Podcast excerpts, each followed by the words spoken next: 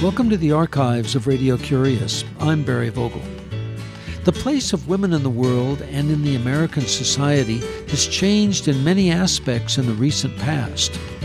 Many people say this is due to the politics of feminism, and some inquire where will it lead? Our guest in this archive edition of Radio Curious is Estelle B. Freedman, in 2002, she was a professor of history at Stanford University in Palo Alto, California, and has a specialty in feminism. She's the author of No Turning Back The History of Feminism and the Future of Women. She addresses many of the issues in her book in our conversation in this program.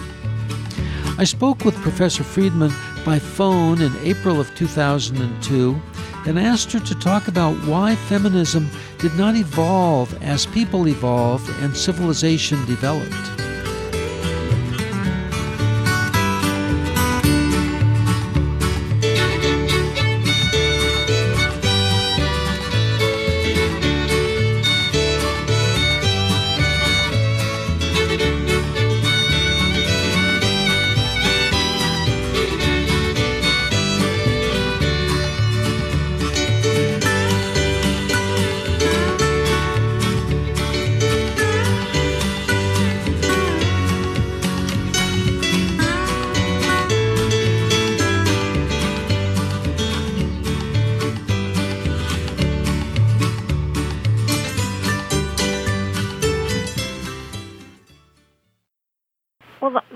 Argument that I make is that feminism is born of a very particular historical moment.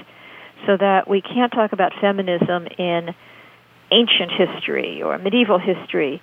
That feminism is a politics that comes out of the Enlightenment and the call for the rights of man, a period of questioning of hierarchies of all kinds, and talking about self determination for people. Can you give us some examples? Well, Mary Wollstonecraft, writing at the end of the 1700s, very much a supporter of the French Revolution and a, a radical political thinker, becomes one of the first feminist writers, really calling not just for education, but for opportunities for women, and questioning the relegation of women in the Western tradition to only the home and motherhood. Another example would be the anti slavery movement in the U.S. in the 1830s and 1840s, another moment when these ideas of what we sometimes call modern democratic societies or the era of democratic revolutions. Abolitionists want to extend the rights of man to black men as well as white men. And some of the women involved, like Sarah Angelina Grimke or uh, Sojourner Truth, a former slave, or Frederick Douglass, another former slave, all of them called for extending those rights to all women and all men. So you can see that connection between an idea of equal rights and extending it to its logical ex- conclusion, really. Uh, I, I would say that in earlier eras, going back hundreds and hundreds of years, most societies accepted a hierarchy. It was patriarchy, it was the rule of elites or, or of aristocrats or monarchs. And here's this moment historically when that changes and we call for self representation. And that's when you get the birth of feminism. Well, what occurred uh, from your perspective um, during the Seneca Falls meetings and uh, the suffragist organization in the 1870s through the 1890s that did not result in women having the right to vote at that time? Why suffrage took so long? Essentially, is that what you're asking? Yes. Well, it's a huge change to go from a worldview in which women are dependent on men in the family, that the bargain is that men are going to take care of women and women are going to be dependent on men, and that men represent women politically. They vote for the whole family. It's a big change to have women have independent identities as citizens. And I argue in No Turning Back that the momentum for that change gradually builds, not just because of those political ideals we were talking about, but also because of changes in the economy. And the more that women enter wage earning, the more that women enter professions, higher education, teaching, and particularly in the 20th century, as our economy needs more women workers, the clerks and the department stores, and later the communications revolution, that there's a greater momentum for extending those political ideals. So it's really two pieces here historically. One is the political ideal, self representation, but the other is the economic change of industrialization and wage labor and market economies. And really the shift from the old family self sufficient farm to the urban commercial economy where women increasingly are involved in that public world of labor and as consumers. So what I'm saying is that eventually women are in the public world. They become full citizens gradually, and that's when you begin to get public opinion empowering women politically as well. Well, what about the sexual freedom that was uh, advanced by the birth control pill in the early 1960s that allowed women to stay in the public world? What well, uh, what power do you give to that? I give it some power, but historically, I want to go way back because women were controlling fertility in the United States long before the 1960s. I'll give you some statistics. In 1800, the average married woman bore around eight children. In 1900, the average married woman bore around four children. By 2000, around two children. That did not wait for the birth control pill. That change in fertility control comes with farm to city, agriculture to industry and commercial. Children are no longer an economic asset. We don't need them as farm laborers. They're not going to take care of their elderly parents. Society is changing, and families decide to have fewer children.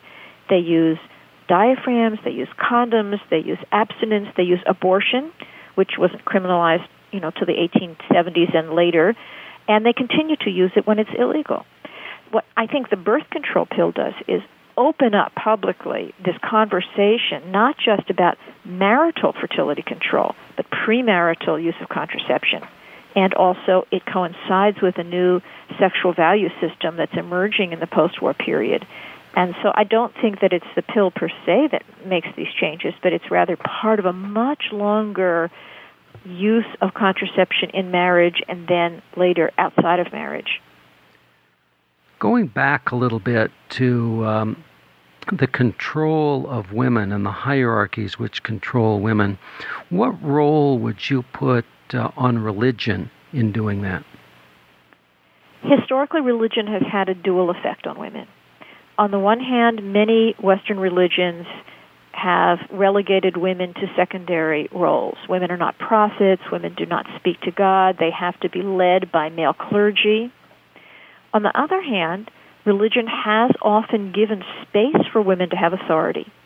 I'm thinking of Buddhist nuns, Catholic nuns, who, in the Middle Ages, for example, in Europe, Catholic nuns had huge uh, monasteries or nunneries where the women uh, in the convents ran the place and were learned and created.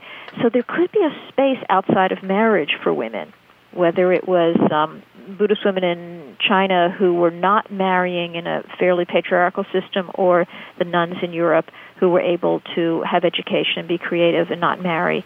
So religion also has given women spiritual authority when they are married and have children as either teachers of children or in the Jewish tradition, domestic religion, the importance of certain domestic rituals for the religion. So it's a double edged um, sword. And what's happened, I think, with feminism since the 1800s and in the last century, women asking to be able to be spiritually empowered not only in the private sphere of the home or by giving up marriage, but to be spiritually empowered in the same ways that men can be, that is, as followers or leaders in the home or in the church or synagogue. And there's been enormous change on that front, certainly in the West, as women enter the ministry and the rabbinate and have taken much more active roles as leaders in religions and not only as followers. Estelle, let's uh, bring this into the current time.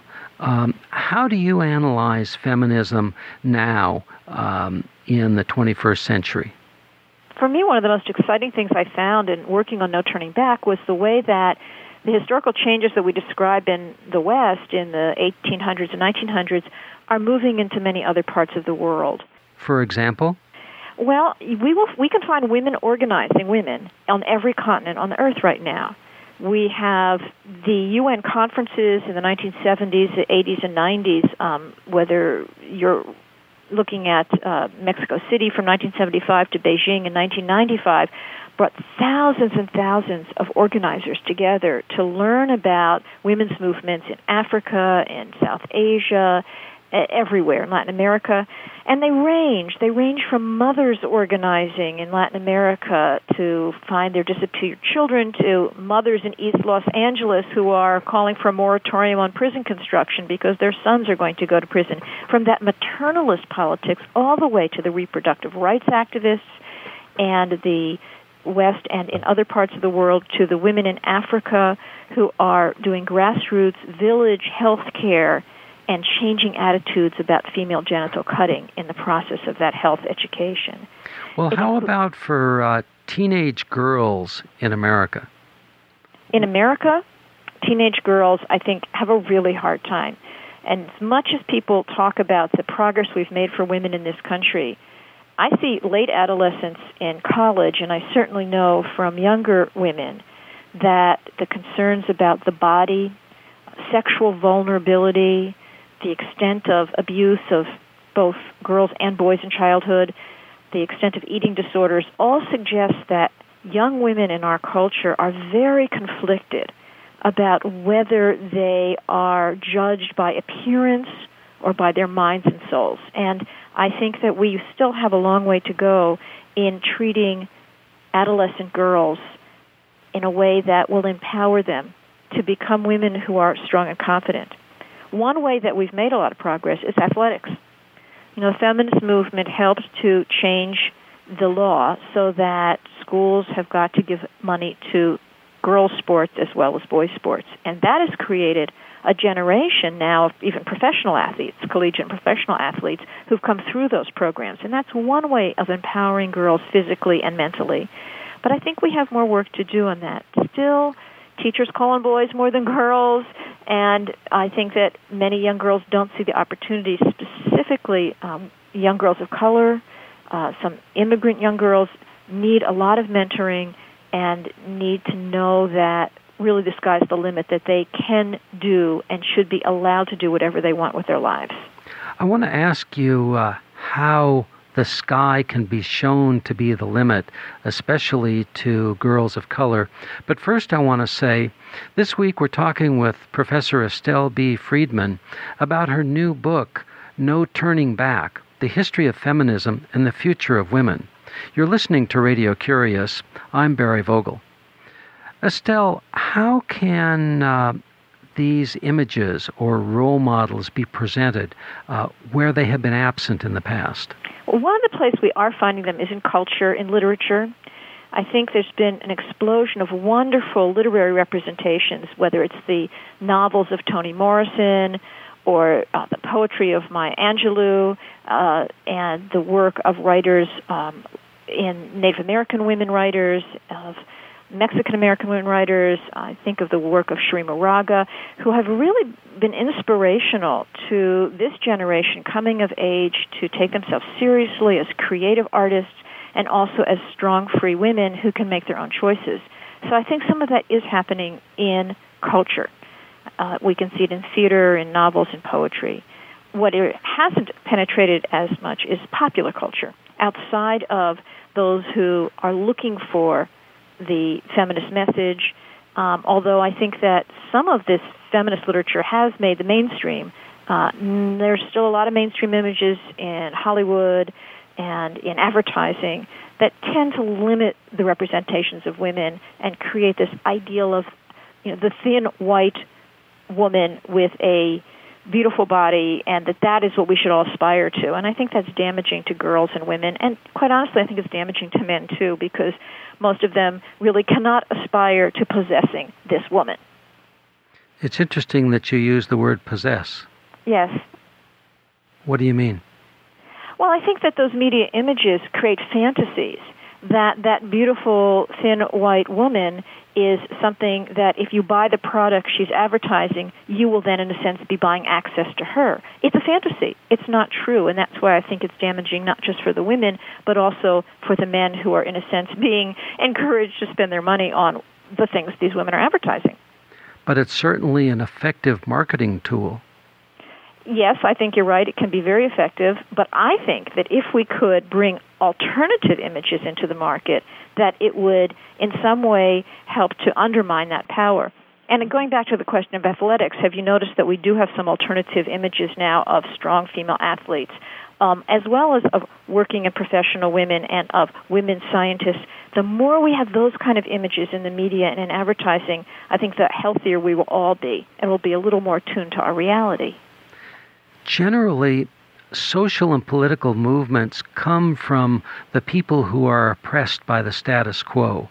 How do you see those kinds of uh, images being brought into the forefront? Uh, is it the commercialism that's in, involved, or would it be the oppressed women moving forward?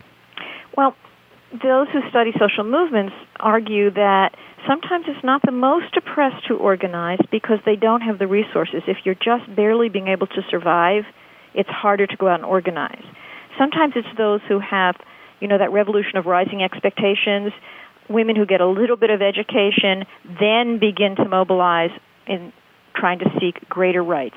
And I think that if you look around the world, right now there are many women in countries like India and in certain countries in Africa and Latin America where women who have had some opportunities, let's say access to education, access to the media, are trying to mobilize to help those who are really the most impoverished.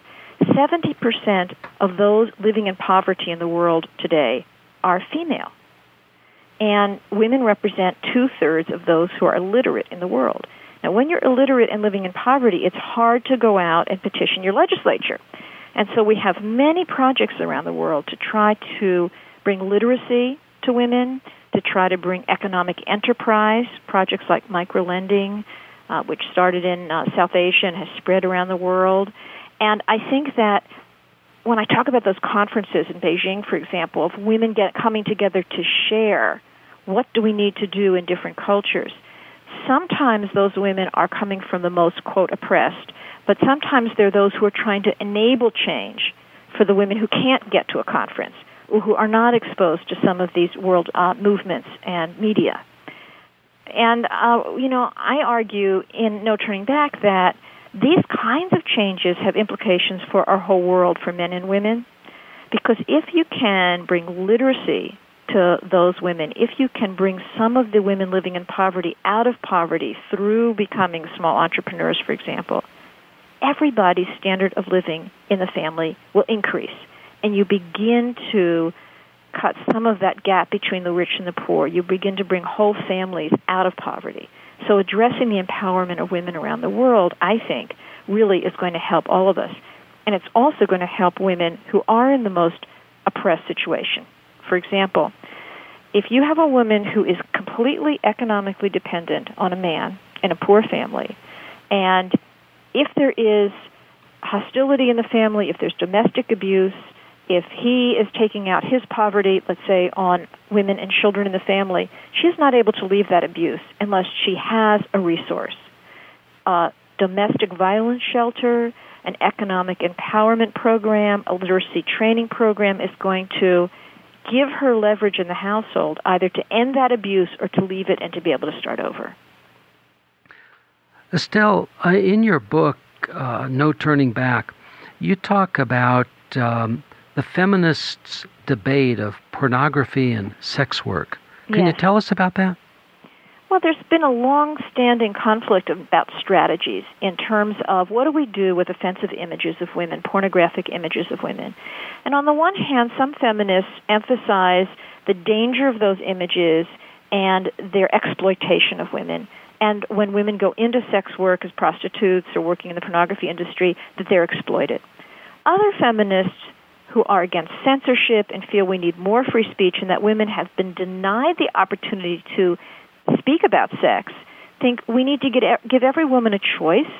Does she want to engage in sex work, prostitution, pornography? Should women be producing their own feminist pornography? And sometimes there's been angry debate between those who emphasize the dangers of sex and those who emphasize the pleasures of sex. My argument is that if you take the long view, there is a common ground under both of those, and I think both sides are arguing for sexual self determination. That is, to extend that right to self determination to sexuality. One group wants women not to be forced into sex work or pornography, and only if women have other economic choices will they not feel forced into it. Remember, we still have a wage gap, and it's a particularly big wage gap for immigrant women and women of color, so that is there a choice in terms of how they can support themselves? The other side wants sexual self determination of women being able to explore sexual pleasure, whatever that means. So I do think there's a common ground there of determination of, of women determining their own sexuality and their choices. But some people emphasize one part of it and some the other. I mean, I, you, I could probably. Estelle, let's talk about the uh, conflict that many women feel about uh, being a mother, having a family, and being a wage earner or being a professional. Yes, that's a good question because women have increasingly been working for wages in our country and around the world. Most mothers now are also wage earners. Indeed, most mothers of small children are also wage earners. And what feminism is trying to come to terms with today is how can we accommodate the wage earning mother through adequate child care, through tax credits for child care, but also through bringing men into the family and into the kind of caregiving work that women have been doing for so long. In the initial stages of feminism, I think in our own century or in our own lifetime, in the 20th century, we emphasized getting women into the wage labor force, and now we're talking more about how to bring men into the caregiving force. If you look at Scandinavia, there's some wonderful policies that are giving extra time off with pay for fathers who stay home with their young children. And increasingly, men are taking advantage of that opportunity. So social policy can help with that, as can the way we raise boys and girls so that they're not separated into those who will be parents and those who will not have the opportunity to be parents. Uh, that's one way we can look at the issues of work and family. Feminists are really seeking social policy to break down that caregiver breadwinner divide and allow both men and women to engage in both kinds of activities. Let's talk about politics. California is unique in that uh, both senators are women.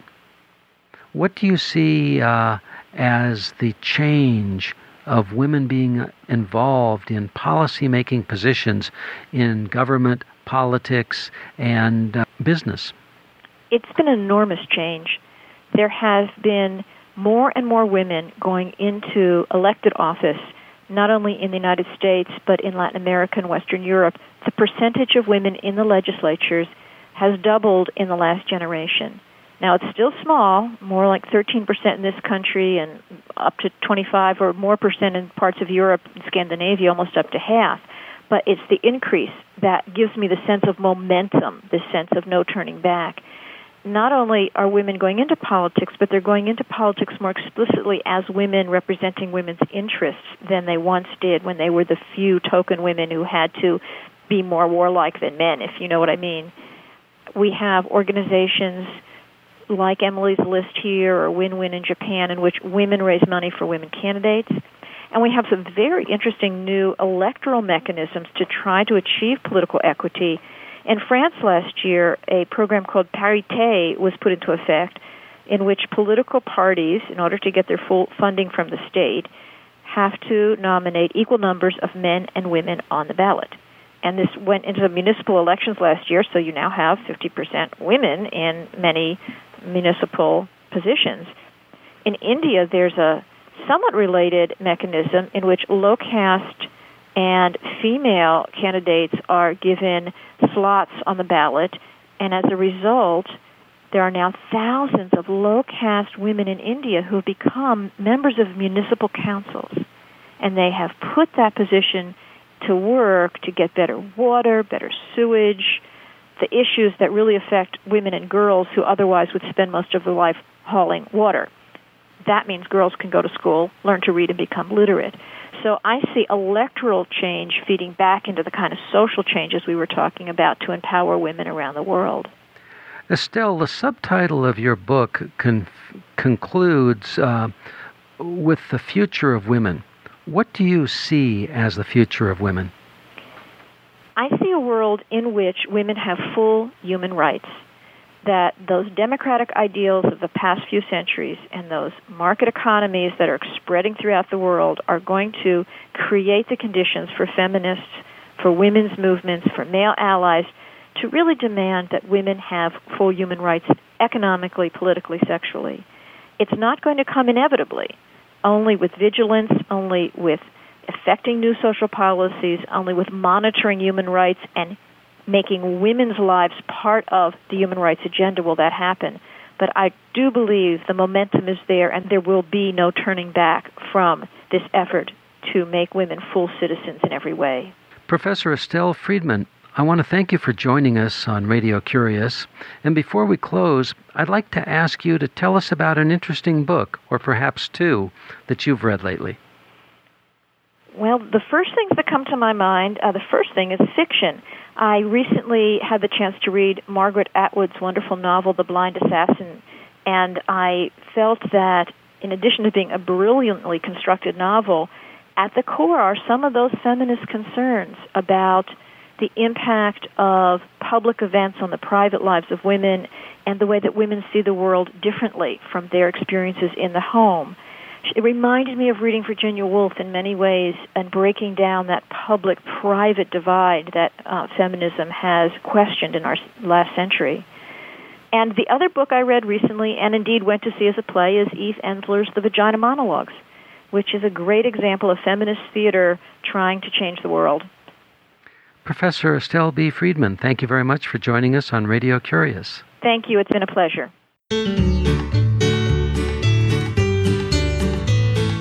Stanford University professor Estelle B. Freedman is the author of No Turning Back The History of Feminism and the Future of Women. The books she recommends are The Blind Assassin by Margaret Atwood and The Vagina Monologues by Eve Ensler. This interview was recorded in April of 2002 and first broadcast at that time. There are over 750 archives on our website, radiocurious.org, and I'm honored to tell you that Radio Curious is now part of the collection at the Library of Congress. We appreciate your cards, ideas, and letters and do enjoy hearing from you. The email is curious at radiocurious.org. The postal address is 700 West Smith Street, Ukiah, California 95482. The phone is 707 621 5075. Ignacio Ayala is the assistant producer. I'm host and producer Barry Vogel. Thank you for listening.